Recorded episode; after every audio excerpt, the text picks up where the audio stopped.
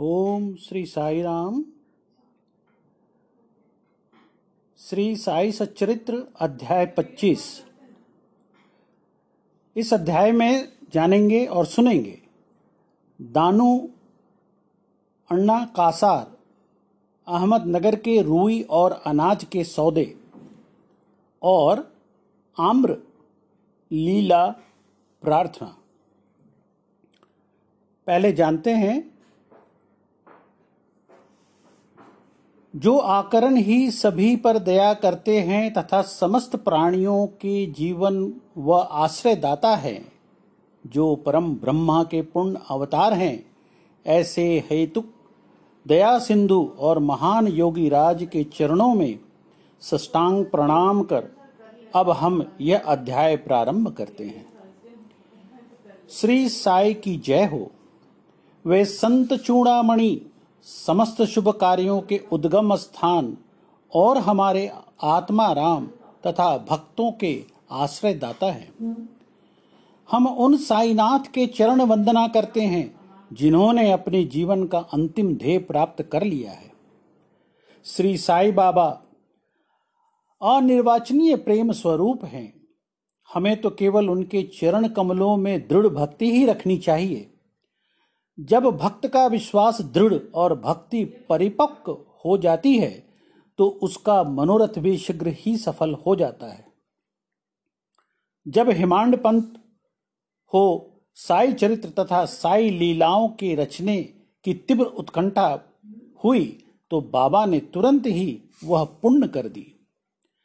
जब उन्हें स्मृति पत्र इत्यादि रखने की आज्ञा हुई तो हेमाडपंत में स्फूर्ति, बुद्धिमता, शक्ति तथा कार्य करने की क्षमता स्वयं ही आ गई।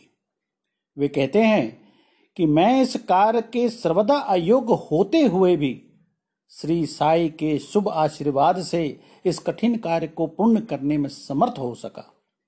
फलस्वरूप यह ग्रंथ श्री साई सच्चरित्र आप लोगों को उपलब्ध हो सका है, जो एक निर्मल स्रोत या चंद्रकांति मणि के ही सदृश है, जिसमें तो सदैव साई लीला रूपी अमृत झरा करता है ताकि पाठक गण जी भर कर उसका पान कर सके।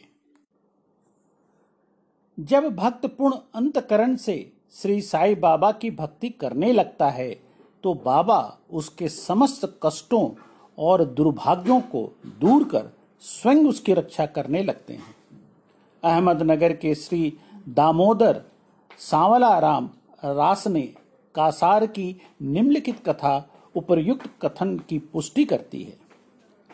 दामू अण्णा।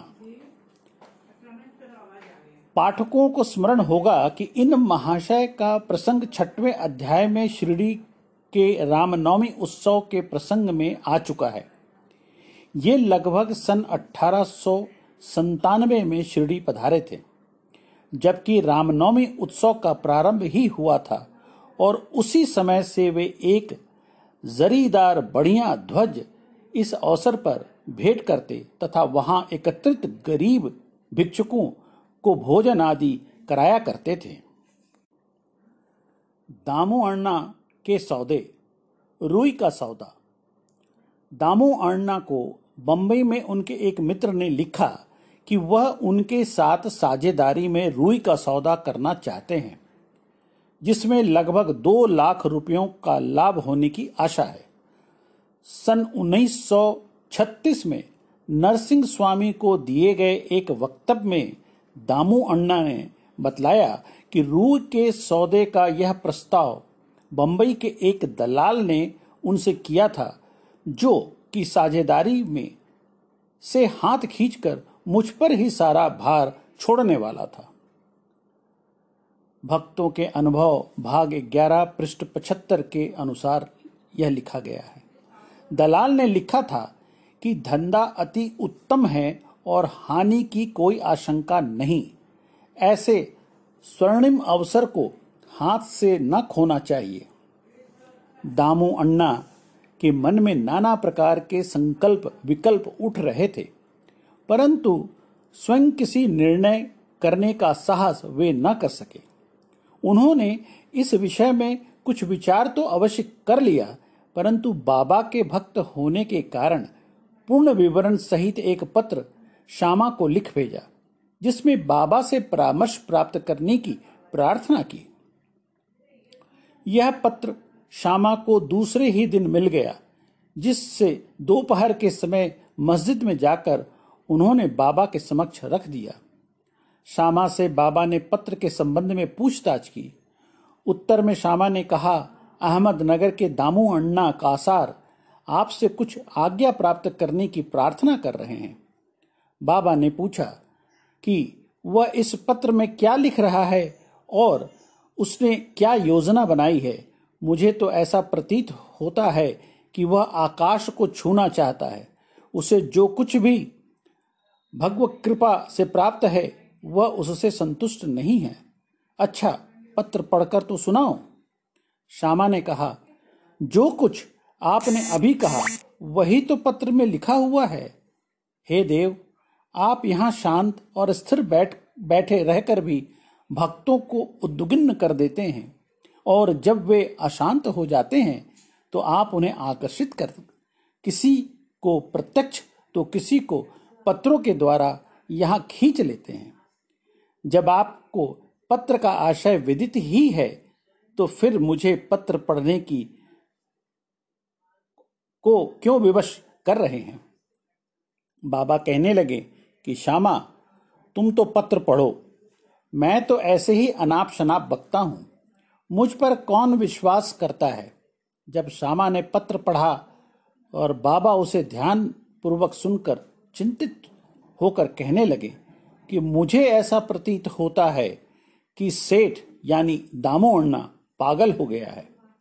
उसे लिख दो कि उसके घर किसी वस्तु का अभाव नहीं है, इसलिए उसे आधी रोटी में ही संतोष कर लाखों के चक्कर से दूर ही रहना चाहिए। श्यामा ने उत्तर लिखकर भेज दिया, जिसकी प्रतीक्षा उत्साहपूर्वक दामू अण्णा कर रहे थे। पत्र पढ़ते ही लाखों रुपयों के लाभ होने की उनकी आशा पर पानी फिर गया। उन्हें उस समय ऐसा विचार आया कि बाबा से परामर्श कर उन्होंने भूल की है, परंतु श्यामा ने पत्र में संकेत कर दिया था कि देखने और सुनने में फर्क हुआ करता है, इसलिए श्रेय कर तो यही होगा कि स्वयं शिरडी आकर बाबा की आज्ञा प्राप्त करो। बाबा में स्वयं अनुमति लेना उचित समझकर वे शिरडी आए। बाबा के दर्शन कर उन्हों, उन्होंने चरण सेवा की, परंतु बाबा के सम्मुख सौदे वाली बात करने का वे साहस न कर सके। उन्होंने संकल्प किया कि यदि उन्होंने कृपा कर दी तो इस सौदे में से कुछ लाभांश उन्हें भी अर्पण कर दूंगा। यद्यपि यह विचार दामू अण्णा बड़ी गुप्त राशि से अपने मन में कर रहे थे, तो भी त्रिकालदर्शी बाबा से क्या छिपा रह सकता था। बालक तो मिष्टान मांगता है, परंतु उसकी माँ उसे कड़वी ही औषधि देती है, क्योंकि मिठाई स्वास्थ्य के लिए हानिकारक होती है, और इस कारण वह बालक के कल्याणार्थ उसे समझा बुझाकर कड़वी औषधि पिला दिया करती है। बाबा एक दयालु माँ के समान थे। वे अपने भक्तों का वर्तमान और भविष्य जानते थे, इसलिए उन्होंने दामू अण्णा की मन की बात को जानकर कहा कि बापू, मैं अपने को इन सांसारिक झंझटों में फंसाना नहीं चाहता। बाबा की अस्वीकृति जानकर दामू अण्णा ने यह विचार त्याग दिया। अनाज का सौदा। तब उन्होंने अनाज, गेहूं, चावल आदि अन्य वस्तुओं का धंधा आरंभ करने का विचार किया। बाबा ने इस विचार को भी समझकर उनसे कहा कि तुम रुपए का पांच सेर खरीदोगे और सात सेर बेचोगे, इसलिए उन्हें इस धंधे का भी विचार त्यागना पड़ा। कुछ समय तक तो अनाजों का भाव बढ़ता ही गया, और ऐसा प्रतीत होने लगा कि संभव है बाबा की भविष्यवाणी असत्य निकली। परंतु दो एक मास के पश्चात ही सब स्थानों में पर्याप्त वृष्टि हुई, जिसके फलस्वरूप भाव अचानक ही गिर गए और जिन लोगों ने अनाज संग्रह कर लिया था उन्हें यथेष्ट हानि उठानी पड़ी। पर दामू अण्णा इस विपत्ति से बच गए। यह कहना व्यर्थ न होगा कि रूई का सौदा जो कि उस दलाल ने अन्य व्यापारी की साझेदारी में किया था, उसमें भी उसे अधिक हानि हुई। बाबा ने उन्हें बड़ी विपत्तियों से बचा लिया। यह देखकर दामू अण्णा का साई चरण में विश्वास दृढ़ हो गया और वे जीवन पर्यंत बाबा के सच्चे भक्त बने रहे। आम्रलीला। एक बार गोवा के एक मामलतदार ने, जिनका नाम राले था, लगभग तीन सौ आमों का एक पार्सल श्यामा के नाम शिरडी भेजा। पार्सल खोलने पर प्रायः सभी आम अच्छे निकले। भक्तों में इनके वितरण का कार्य श्यामा को सौंपा गया। उनमें से बाबा ने चार आम दामू अण्णा के लिए पृथक निकाल कर रख दिया। दामू अण्णा की तीन स्त्रियां थीं, परंतु अपने दिए हुए वक्तव्य में उन्होंने बतलाया था कि उनकी केवल दो ही स्त्रियां थीं। वे संतानहीन थे।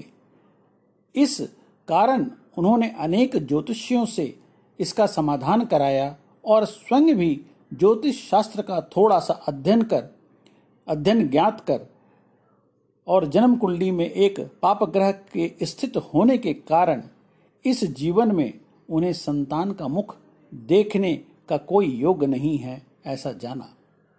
परंतु बाबा के प्रति तो उनकी अटल श्रद्धा थी। पार्सल मिलने के दो घंटे पश्चात ही वे पूजनार्थ मस्जिद में आए। उन्होंने देखा कि बाबा कह रहे हैं कि लोगों को आम के लिए चक्कर काट रहे हैं, परंतु ये तो दामू के हैं, जिसके हैं उन्हीं को खाने और मरने दो। इन शब्दों को सुन दामू अण्णा के हृदय पर वज्राघात सा हुआ, परंतु महाल सापति शिरडी के एक भक्त का नाम है ने उन्हें समझाया कि इस मृत्यु शब्द का अर्थ अहंकार के विनाश से है और बाबा के चरणों की कृपा से तो यह आशीर्वाद स्वरूप है। तब वे आम खाने को तैयार हो गए। इस पर बाबा ने कहा कि वे तुम ना खाओ, उन्हें अपनी छोटी स्त्री को खाने दो। इन आमों के प्रभाव से उसे चार पुत्र और चार पुत्रियां उत्पन्न होगी। यह आज्ञा शिरोधार्य कर उन्होंने वे आम ले जाकर अपनी छोटी स्त्री को दे दिया। धन्य है श्री साई बाबा की लीला, जिन्होंने भाग्य विधान पलटकर उन्हें संतान सुख दिया। बाबा की स्वेच्छा से दिए वचन सत्य हुए, ज्योतिषियों की बात सत्य नहीं हुए। बाबा के जीवन काल में उनके शब्दों लोगों में अधिक विश्वास और महिमा स्थापित की, परंतु महान आश्चर्य है कि उनके समाधिस्थ होने के उपरांत भी उनका प्रभाव पूर्वत ही रहा। बाबा ने कहा कि मुझ पर पूर्ण विश्वास रखो, यद्यपि मैं देह त्याग भी कर दूंगा, परंतु फिर भी मेरी अस्थियां आशा और विश्वास का संचार करती रहेंगी। केवल मैं ही नहीं, मेरी समाधि भी वार्तालाप करेगी, चलेगी फिरेगी और उन्हें आशा का संदेश पहुंचाती रहेगी। जो अन्य अन्य भाव से मेरे शरणागत होंगे, निराश न होने की मैं तुमसे वादा करता हूं। तुम सदैव मेरे अस्थियों को भक्तों के कल्याणार्थ ही चिंतित पाओगे, यदि मेरा निरंतर स्मरण और मुझ पर दृढ़ विश्वास रखोगे तो तुम्हें अधिक लाभ होगा। प्रार्थना। एक प्रार्थना कर हेमाडपंत यह अध्याय समाप्त करते हैं। हे साई सदगुरु, भक्तों के कल्पतरु, हमारी आपसे प्रार्थना है कि आपके अभय चरणों की हम कभी विस्मृति न हो, आपके श्री चरण कभी भी हमारी दृष्टि से ओझल न हो। हम इस जन्म मृत्यु के चक्र में, इस संसार में अधिक दुखी हैं। अब दया कर इस चक्र को हमारे हमारा शीघ्र उद्धार कर दो। हमारी इंद्रियां जो विभिन्न पदार्थों की ओर आकर्षित हो रही है, उनकी ब्रह्म प्रवृत्ति से रक्षा कर उन्हें अंतर्मुखी बनाकर हमें आत्मदर्शन के योग्य बना दो। जब तक हमारी इंद्रियां की बहिर्मुखी प्रवृत्ति और चंचल मन पर अंकुश नहीं है, तब तक आत्म साक्षात्कार की हमें कोई आशा नहीं है। हमारे पुत्र और मित्र कोई भी अंत में हमारे काम न आएंगे। हे साई, हमारे तो एकमात्र तुम ही हो जो हमें मोक्ष और आनंद प्राप्त करोगे। हे प्रभु, हमारी तर्क वितर्क तथा अन्य कुप्रवृत्तियों को नष्ट कर दो। हमारी जीवा सदैव तुम्हारे नाम स्मरण का स्वाद लेती रहे। हे साई, हमारे अच्छे बुरे सब प्रकार का विचार को नष्ट कर दो। प्रभु, कुछ ऐसा कर दो कि जिससे हमें अपने शरीर और गृह में आसक्ति न रहे, हमारा अहंकार सर्वथा निर्मूल हो जाए और हमें एकमात्र तुम्हारे ही नाम की स्मृति बनी रहे तथा शेष सबका विस्मरण हो जाए। हमारे मन की अशांति को दूर कर उसे स्थिर और शांत करो। हे साई, यदि तुम हमारे हाथ अपने हाथ में ले लोगे तो अज्ञान स्वरूपी रात्रि का आवरण शीघ्र ही दूर हो जाएगा और हम तुम्हारे ज्ञान प्रकाश में सुखपूर्वक विचरण करने लगेंगे।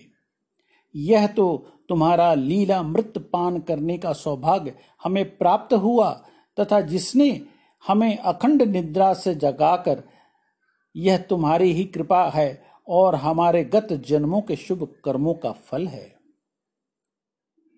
विशेष इस संबंध में श्री दामू अण्णा के उपयुक्त कथन को उद्धृत किया जाता है, जो ध्यान देने योग्य है।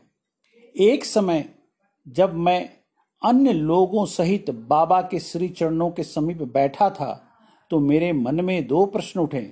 उन्होंने उनका उत्तर इस प्रकार दिया। पहला, जन समुदाय श्री साई के दर्शनार्थ शिरडी आता है, क्या उन सभी को लाभ पहुंचाता है? इसका उन्होंने उत्तर दिया कि बौर लगे आम वृक्ष की ओर देखो, यदि सभी बौर फल बन जाए तो आम की गणना भी न हो सकेगी। परंतु क्या ऐसा होता है? बहुत से बौर झरकर गिर जाते हैं, कुछ फले और बड़े भी होते हैं तो आंधी के झंकोर से वे गिरकर नष्ट हो जाते हैं और उनमें से कुछ थोड़े और शेष रह जाते हैं। प्रश्न दूसरा मेरे स्वयं के विषय में था। यदि बाबा ने निर्वाण ले लिया तो मैं बिल्कुल निराश्रित हो जाऊंगा, तब मेरा क्या होगा? इसका बाबा ने उत्तर दिया कि जब और जहां भी तुम मेरा स्मरण करोगे, मैं तुम्हारा साथ ही रहूंगा। इन वचनों को उन्होंने सन उन्नीस सौ अठारह के पूर्व भी निभाया और सन उन्नीस सौ अठारह के पश्चात आज भी निभा रहे हैं। वे अभी भी मेरे ही साथ रहकर मेरा पथ प्रदर्शन कर रहे हैं। यह घटना लगभग उन्नीस सौ दस से उन्नीस सौ ग्यारह की है। उसी समय मेरा भाई मुझसे पृथक हुआ और मेरी बहन की मृत्यु हो गई। मेरे घर में चोरी हुई और पुलिस जांच पड़ताल कर रही थी। इन्हीं सब घटनाओं ने मुझे पागल बना दिया था। मेरी बहन का स्वर्गवास होने के कारण मेरे दुख का पारावार न रहा और जब मैं बाबा के शरण में गया तो उन्होंने अपने मधुर उपदेशों से मुझे सांत्वना देकर अप्पा कुलकर्णी के घर पूरनपोली खिलाई तथा मेरे मस्तक पर चंदन लगाया। जब मेरे घर चोरी हुई और मेरे ही एक तीस वर्षीय मित्र ने मेरी स्त्री के गहना गहनों का संदूक, जिसमें मंगलसूत्र और नथ आदि थे, चुरा लिए, तब मैंने बाबा के चित्र के समक्ष रुदन किया और उसके दूसरे ही दिन वह व्यक्ति स्वयं गहनों का संदूक मुझे लौटाकर क्षमा प्रार्थना करने लगा। श्रोतागण, यहाँ श्री साई चरित्र अध्याय पच्चीस समाप्त होता है। आइए अब हम एक सुंदर भजन का आनंद उठाएं। श्री सच्चिदानंद सद्गुरु साईनाथ महाराज की जय।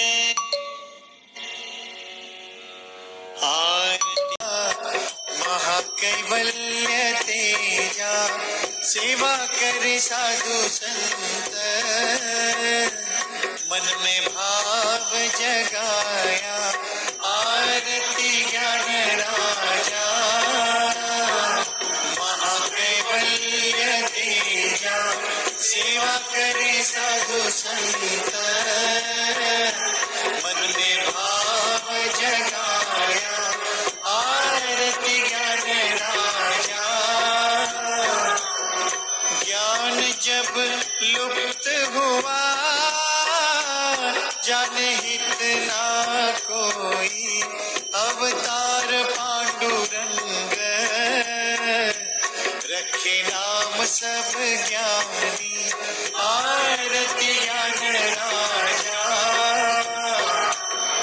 कनक थाल हाथ लिए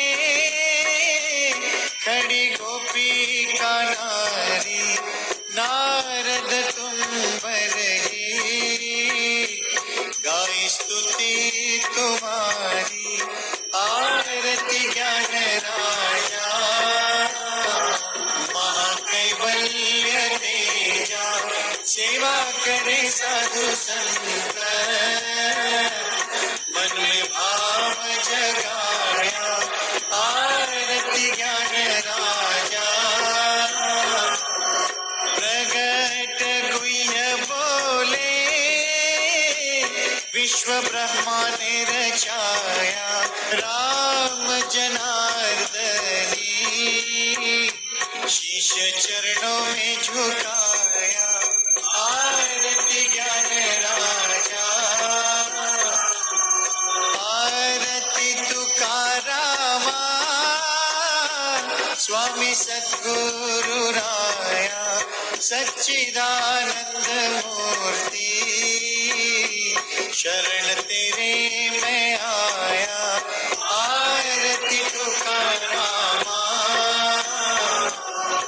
राम जी ने सागर में जैसे पत्थर भी तैराए, वैसे ही तुको बाके सारे अभंग बचाए आरती तुकारामा।